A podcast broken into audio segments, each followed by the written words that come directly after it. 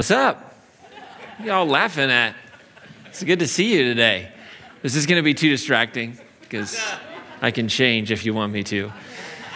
Nope, you got to deal with it. How many of you intentionally wore an ugly sweater today? Raise your hand up. You intentionally did. Look around. These are the intentional people you're allowed to say, Thank you for your ugly sweater. Everyone else, just feel sorry for their taste in sweaters all right? No. So it's great to be here. I want to welcome those of you that are tuning in online and those of you that are out in the atrium. Thanks for being here today.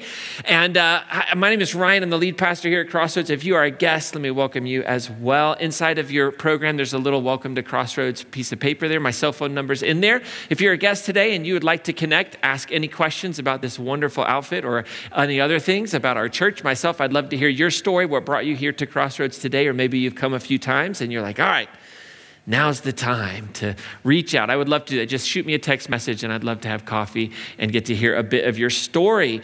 Uh, so, we're in this series called Hope with Us, where we're exploring the science and the spirituality of hope. Um, how many, we've said this to people all the time. We start sentences with this eh, all the time in our lives. We say, I hope that. Have you done that? I hope that, right? And that's more of a wish, we said, because hope involves three things. Hope involves what? It involves having a clear vision, a clear picture of a better future. Uh, hope involves seeing a path to get there, right? That there's a pathway, and then accepting our agency, that we have power, we have something to say in it. Now, before I jump into our talk this morning, our topic, I want to offer a prelude to the message. Some of you are like, Ryan, they're long enough without a prelude what the heck? But I just want to be very quick. So, so today we're going to be looking at this. This many of you have heard this Christmas story where an angel visits Mary, right? And uh, we've heard and we sing the songs, right, about the virgin who gives birth. Okay. Now here's the thing. I want to say to this for those of you that are in the space, you're tuning in online, you're finding your way into a community of faith, but you're in a space where you go, I don't know about this whole like virgin birth thing, and you, and that's a real like hiccup for you when it comes comes to faith, right? If I've got to believe that a virgin gave birth, I'm out, okay? Well, here's what I want to just say to those of you that that's maybe where you are, okay? Here's the thing it's your first fill in, okay? In the beginning, in the beginning of this thing we call Christianity, knowing the birth stories, right? Knowing the birth stories of Jesus was not essential to following Jesus. Whoa. That'll back you up for a second, okay? If you're like me and you grew up in church. But here's the thing like just i just want to say this a whole bunch of people that we associate with like the beginning of faith, they didn't know anything about the birth stories, right? In fact, Matthew and Luke are the only two of the four gospels that even mention a birth story. So the earliest fathers, Paul, how many of y'all ever heard of the Apostle Paul? Kind of a big deal in world history. Paul doesn't know anything about the virgin birth. We never hear Paul talk about a virgin birth. We never hear about him talk about shepherds or wise men or any of that stuff, right? The birth story wasn't essential to Mark's understanding of Jesus, wasn't essential to John's understanding of Jesus. As far as we know, like historians, scholars, they would say, excuse me, that the writers of these two gospels, they just didn't know it. It wasn't a part of their tradition, okay? And, and here's what's interesting Jesus never talks about his origin story. Could you imagine being born of a virgin and not pulling that card out every now and then? Some of you are like, I shouldn't be laughing at that. but you just did and it felt kind of good right? But jesus i mean nowhere in the in the in the canonical gospels the stories we have about jesus in the scriptures and the extra canon nowhere is jesus like oh yeah well i was born of a virgin. Like it never wise men visited me when i was a baby in a manger. What about you? I had to go to egypt.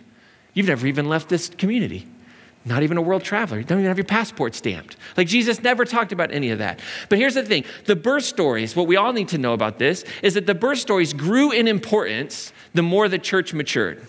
And the more Christianity spread, it became important because there was this big debate that started happening. And here was the debate When did Jesus become the Son of God? That was the question. Was it when he was born from the very beginning, or was it at the baptism of Jesus? Because Mark's story starts at the baptism and John's story starts at. The. So people started arguing about this. Was it his baptism that he became the Son of God? Was he always the Son of God? Was he always had this divine nature? Like, what was it? So they were big questions, and they're important questions, and that's wonderful, but they're not essential questions to following the peacemaking path of Jesus right? It really isn't. If I'm going to follow the peacemaking path of Jesus, I don't necessarily have to come to a hard stance on when and how that works. That was a question for the early church uh, fathers and mothers that were trying to figure things out. But here's what I would say. So if in the beginning, people, you know, a lot of people didn't know about these, but today, because we have them, taking the birth stories seriously is an essential part to following Jesus. Okay? So for those of you that freaked out maybe just a little bit with that first fill in, I gave you this one. okay? You really can't, in our day and age, follow Jesus, follow the peacemaking path of Jesus without taking these stories seriously because they make a claim on us. They make a claim on our lives about the importance of this child, Jesus, about this historical figure. And so while our manger scenes that we have in our homes, that we have uh, you know, all around us, there are these combinations of stories that are within Scripture and legends outside of Scripture, our gospel sources. We've just become used to seeing it all blended together, right? And we don't really think about it. And that's okay because the manger scene represents something powerful. It represents something that many of us hold dear, that we find great comfort in, that God was present in, in a unique way and in a powerful way in the birth of Jesus, right? So for many of us in the room, Jesus is an icon of God. Like if you want to know what God looks like, we look to Jesus, and that's powerful. If we want to understand that. And many, many faithful followers of Jesus, they read these stories literally, and many read them metaphorically. And part of our tradition as a church is we come from what's called a pietistic heritage. And a pietistic heritage is marked by this reality that it's okay that we read these differently. What we're focused on is how, does they, how do they change our lives? How does it affect the way we love our neighbor, right? So, whether you take them literally or metaphorically, we need to take them seriously. And we need to not get stuck on this question of, did it really happen? And if it didn't happen this way, or if it did happen this way, then the whole thing, like, whoa, let's just set those questions aside and say, what are the stories telling us about the importance of Jesus for us and for those early communities, right? So here's the deal if taking these stories literally is a roadblock for you in being a peacemaker, then I would encourage you to take them metaphorically and let the truth and the beauty of them speak to your heart and celebrate them. And if taking these stories literally enriches your faith, enriches your journey as a peacemaker, then take them literally. But we can come together and love each other. And we can find joy in the discussion about it. We can find joy in the diversity of opinions. And we can remember that the greatest commandment is not to get the birth of Jesus all figured out nice and tidy, okay? When Jesus was asked, What's the greatest commandment? He wasn't like, Get my birth right. If there's one thing I want to leave you with before the ascension is know that there were three wise people. They weren't all men. Right? No, what did Jesus say? It was love God with all your heart, soul, mind, and strength. And the same is, and, and the second is like it, or the second one is of equal importance, and that is to love your neighbor as yourself. Okay? So we can breathe as we look at this story today. Are you with me? All right. All right, if you have a question about what I said, if something confused you there, send me an email, send me a text. We'll figure it out together, okay? All right, all right. I just want to give you a second to absorb all that because it's not often in church you're going to be given permission to not take the story of Jesus literally or take it metaphorically. But remember, we love one another. That's the beauty. The ultimate heresy is to stop loving each other. That's the ultimate heresy in, in our faith is to stop loving each other, okay? Uh, more important question how many of y'all like Dr. Seuss the Grinch? All right, enough of that Jesus stuff. Let's get on with the Grinch, right? Anybody wearing Grinch today? Chose the Grinch. I love it. Yes, we watched the Grinch uh, movie with Jim Carrey this past week. It's always a fan favorite in our house. But there's another book by Dr. Seuss that I want to mention today, and it's called Oh, the Places You Will Go. How many of y'all know this book? You ever read it? Read it to your children, read it to yourself. It's a great book. This is a book about all the possibilities and beautiful things that you can do with your life. But it's also about how sometimes it's not always easy. And this book speaks about all these beautiful, amazing things in your future, the choices that you get to make, right? The agency that you have in your future. But it's also about the reality that sometimes our paths get blocked. Sometimes we have to adjust. And a few pages into this really fantastic story, this is what it says it says, You'll be on your way up, you'll be seeing great sights. You'll be joining the high flyers who soar to high heights. You won't lag behind because you'll have the speed. You'll pass the whole gang and you'll soon take the lead. Wherever you'll fly, you'll be the best of the best. And wherever you go, you'll be top of the rest, except when you don't. Because sometimes you won't. I'm sorry to say, but sadly, it's true. The bang ups and hang ups can happen to you. You can get all hung up in a prickly perch, and your gang will fly on, and you will be left in a lurch. Y'all ever felt left in a lurch? Y'all ever felt the prickly perch? Like, what just happened? Right? Maybe you didn't always feel like you were stuck in a prickly perch. Maybe you feel like you're stuck in one right now, but but maybe you started your career, maybe you started your relationship with your spouse or your significant other, your partner. Maybe you started your faith journey with this deep sense of purpose and meaning and the reality of God, and everything was so good, and you felt like you were soaring ahead, but somewhere along the way you got hung up in a prickly perch. See, the beauty of this story and the real deep truth that it holds is that sometimes the places we go are more than we bargained for we have these like hopes and dreams. I have this phrase that I like to use, and I don't, I don't know where I heard it, so we'll just say, I don't know. Who do we quote when we don't know? Who said, Winston Churchill said this one time.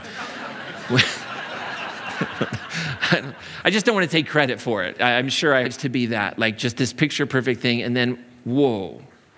Road, and nobody ever started the journey turning the car on and going, This is the one. like we don't think that, but we find ourselves there. Sometimes we struggle for success at work, the struggle for relationships, get surprised by our past just creeps into our hearts and we can't seem to shake it. Shame sets in, frustration, the what ifs. If only I had, why did I not? And we start replaying that past script over and over. And somewhere along the way, at the end of the day, reality hit the fantasy of what we thought life would be, or what we thought a relationship would be, or parenting. Can I get an amen? In the house. Johnson and Johnson's commercials do not portray accurately parenting infants. They're liars. They're liars. And it hits us. And you know, I imagine that Mary, you know, Mary, did you know song about her? I imagine Mary hit a few prickly perch moments in her life. And I imagine she hit them pretty early on. Pretty early on. In Luke chapter 1, we get this beautiful story about Mary and an angel that shows up and starts chatting with her. Now, I've never had an angel talk to me. I'm not saying that doesn't happen. I'm just saying I'm happy it has never happened to me. I do not want an angel to talk to me. I like the still small whispers of my conscience. I don't need no angel showing up telling me I'm going to give birth, all right? I don't need that in my life.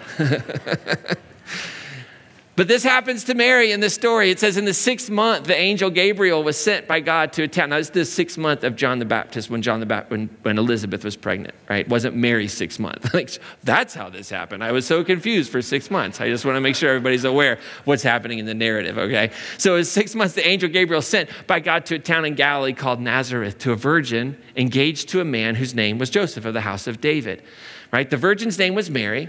And Gabriel, this angel, came to her and said, Greetings, favored one, the Lord is with you. But she was much perplexed, just by the words, not the angel. she was much perplexed by the words and pondered what sort of greeting this might be. Why is this angel showing up in my home, in my room? What is happening? And the angel says to her, Don't be afraid. Now, why would the angel say that to her? Because she was afraid. Fear is a very normal response in this moment, okay? So she's afraid. There says, Don't be afraid, Mary. You found favor with God. Favor with God. And now you'll conceive in your womb and bear a son, and you will name him Jesus. Now, Jesus is a Greek version of the Hebrew word Yeshua, which means God is a deliverer, or actually it means Yahweh is deliverance. The name of the Hebrew God was Yahweh.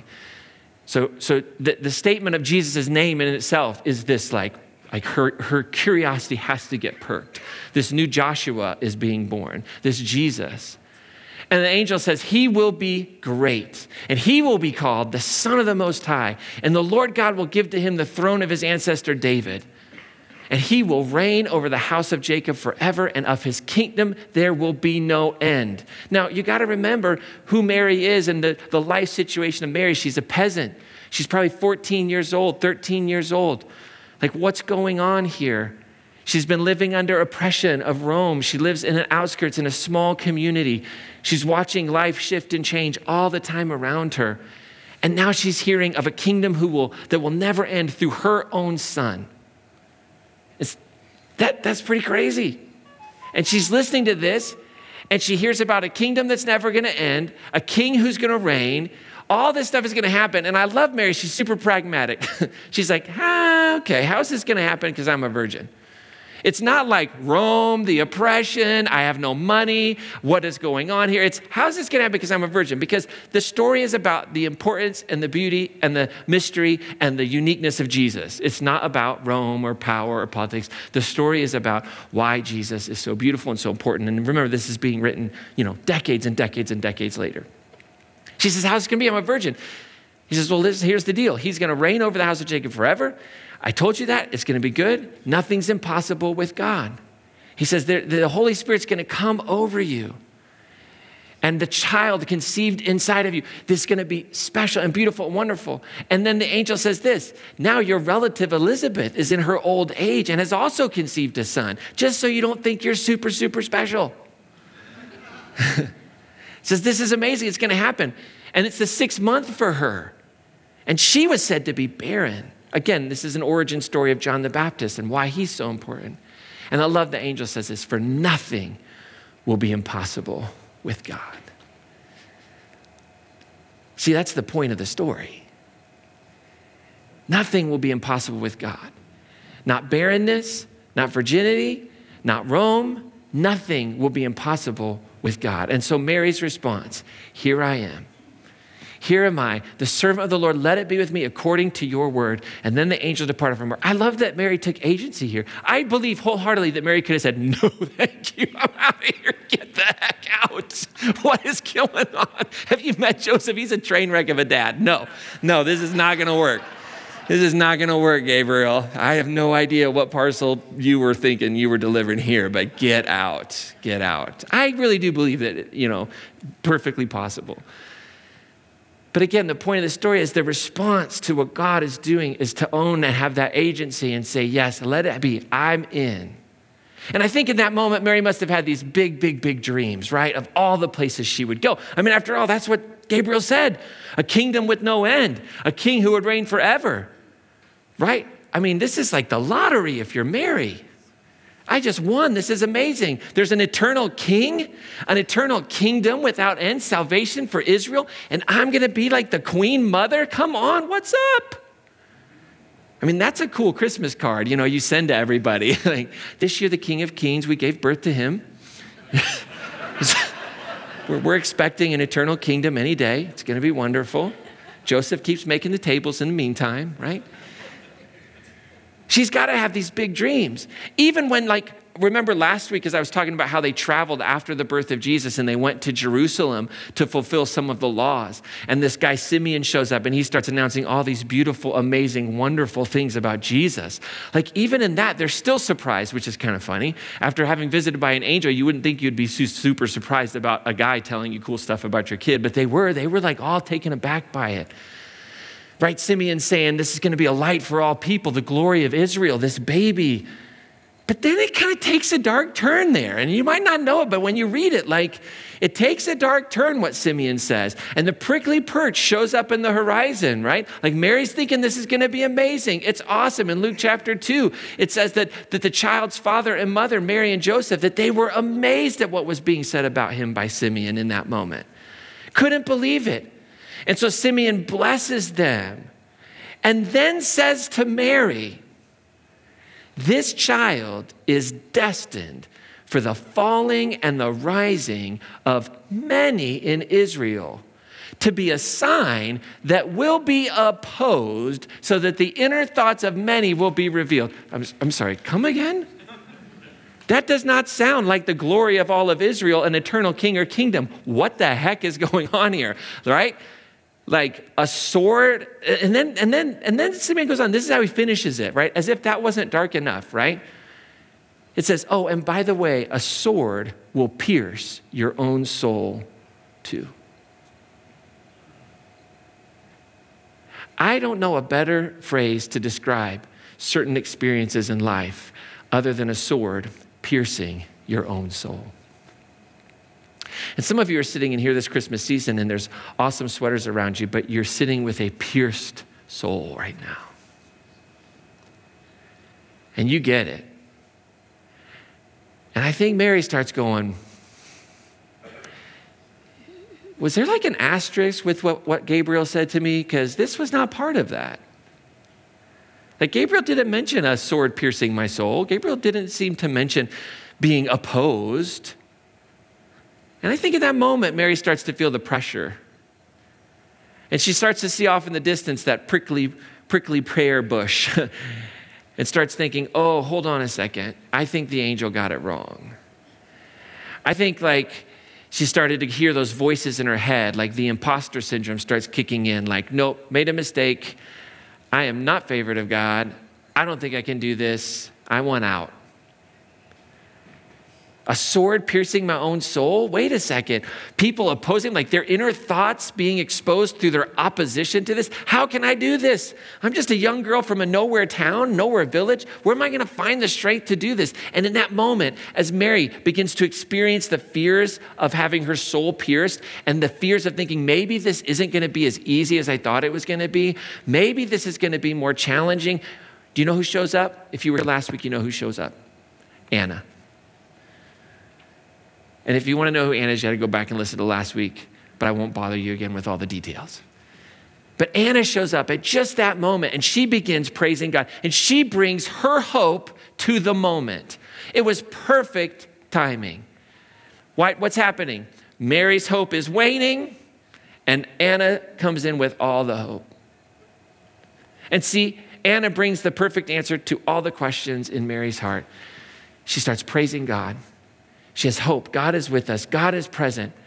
She starts talking about this child again. See, here's the thing that I want us to catch today hope is the perfect gift for imperfect people stuck in the prickly perch. Y'all have that person in your life that you hate to shop for? It's kind of everybody in my life. Um, I'm just, I'm just not good at shopping for presents because I'm too selfish. Uh, let's face it. But like there are those people you go, what do I do? They have everything, right? But here's the thing we can give the gift of hope to people. And it is the absolutely perfect gift when we are living in and experiencing our own imperfections and we're kind of stuck in that prickly, prickly perch that Dr. Seuss talks about. And we can give the gift of hope to others, but we can also give the gift of hope to ourselves by living what we could call a hope fueled life. And that is to say that we consciously choose hope consistently. That we consciously choose hope consistently.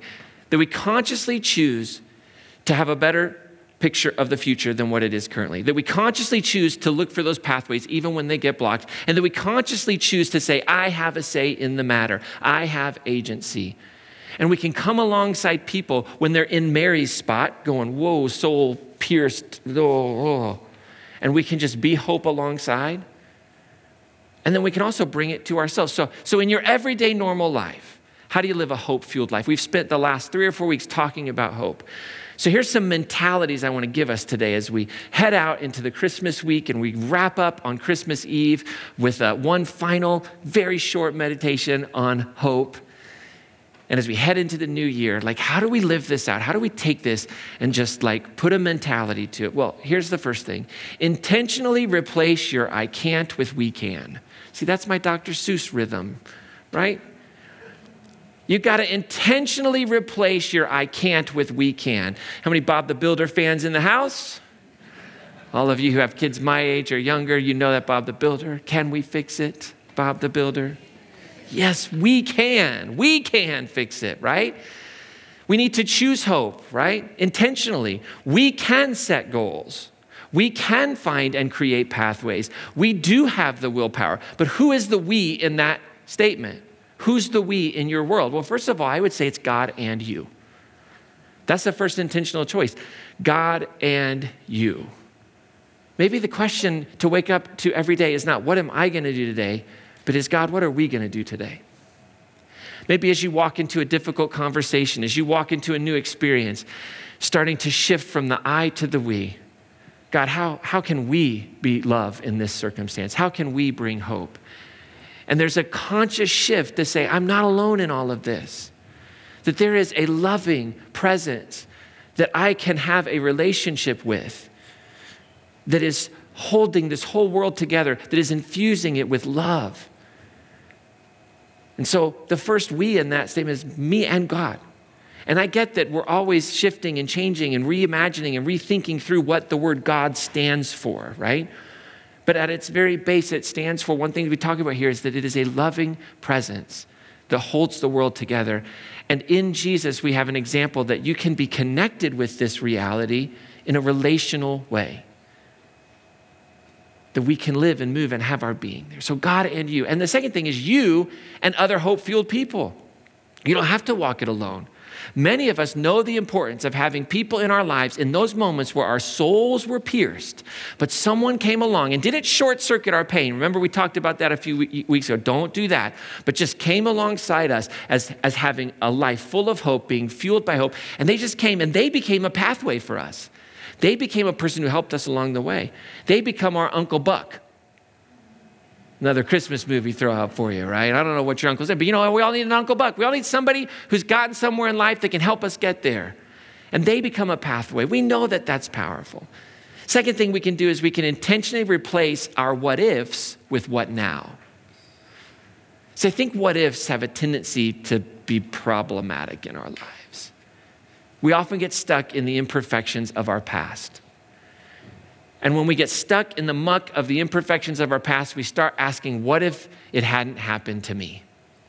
Or what if I had only done this? Or what if I had made this choice? Or what if I had? Or what if I had? Or what if we would have? Or what? All the what ifs. If only I wouldn't have. If only I would have. And we get overwhelmed with the what ifs. And what do what ifs produce in our lives? Regret and shame. And regret and shame take us nowhere in life. And so we need to replace those what ifs with what now. What can I do now? Because I can't do anything about the past. And in fact, I'm in a faith that believes that my past is beautiful and covered and full of grace and mercy. And so I don't need to give my past any more control over me. I am free from that. And so I can choose a different script. What can I do now? In this circumstance, with this person, what can I do? So we move away from the script of what ifs, living in the past, and we have a future filled vision for our lives, for our relationships, for those areas in our lives where our soul feels like it's been pierced. I think kind of that's why in the story, uh, you know, Mary goes and visits Elizabeth. Like they're in it together. They're both having these strange experiences, right?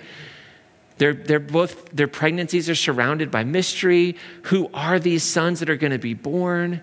And they come together and they don't go, well, what if I had just not answered the angel? What if I had just not opened my eyes? No, no, you're not here, you're not here, you're not here, you're not here, you know? But what can we do now? And then I want to challenge us as a community of faith, as people who call themselves peacemakers. So, for those of you that know that language, that we're saying what it means to follow Jesus is to be a peacemaker in our everyday normal lives, is that we can intentionally add your actions to your prayers. Right? Thoughts and prayers are not enough to bring hope to our world. They're just not. Now, I'm not for the abandoning of hopes and prayers, okay? That's not what I said. In fact, I think that's an opposite spectrum. Why in the world would I not want to have thoughts and prayers? I think I want to be a thoughtful person. I want to be a prayerful person, right? But it's not enough to be a purveyor of genuine hope, the science of hope, and the spirituality of hope, not just a lazy sentiment, means that we have to put some action behind our thoughts and our prayers. And so maybe you see a soul, uh, excuse me, maybe you see a sword piercing the soul of humanity. We think of that in terms of those like five unacceptables, right?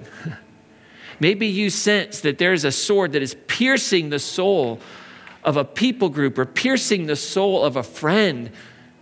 And you have said, Oh, I'll be praying for you. And that's wonderful. And you should do that. But that's not enough. The question should be how can I pray and how can I be an answer to prayer?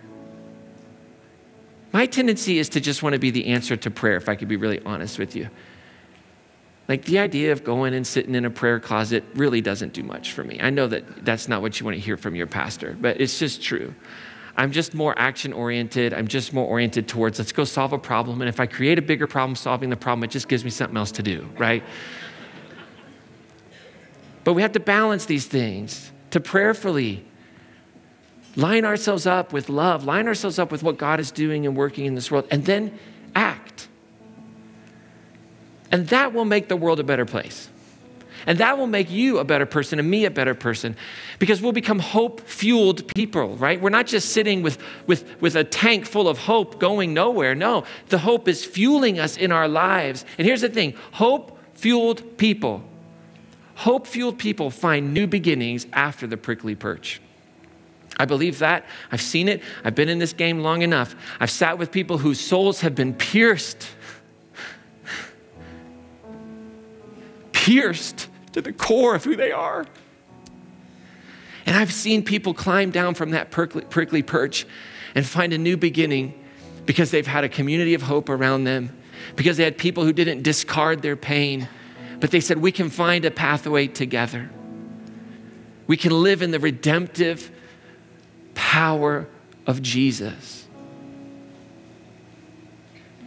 It's just like in that book, Oh, the Places You'll Go right? After after you find yourself stuck in that prickly bush hope fueled people they climb down and they just keep going. They keep going past the land of waiting. They keep going past the times of feeling alone and they feel fear and they aren't sure if they could go on. And maybe that's where you are right now. You're in that land of waiting. You're in that space of being alone and there's fear and you're not sure if you can go on but on you will go, though the weather be foul. And on you will go, though your enemies prowl. And on you will go, though the Hakken-Kraks howl. Onward up many a frightening creek, though your arms may get sore and your sneakers may leak. On and on you will hike.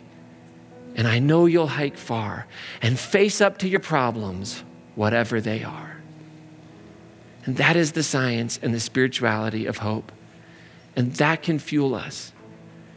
That can fuel us past all of the dangers and the frustrations and the soul piercing moments of life.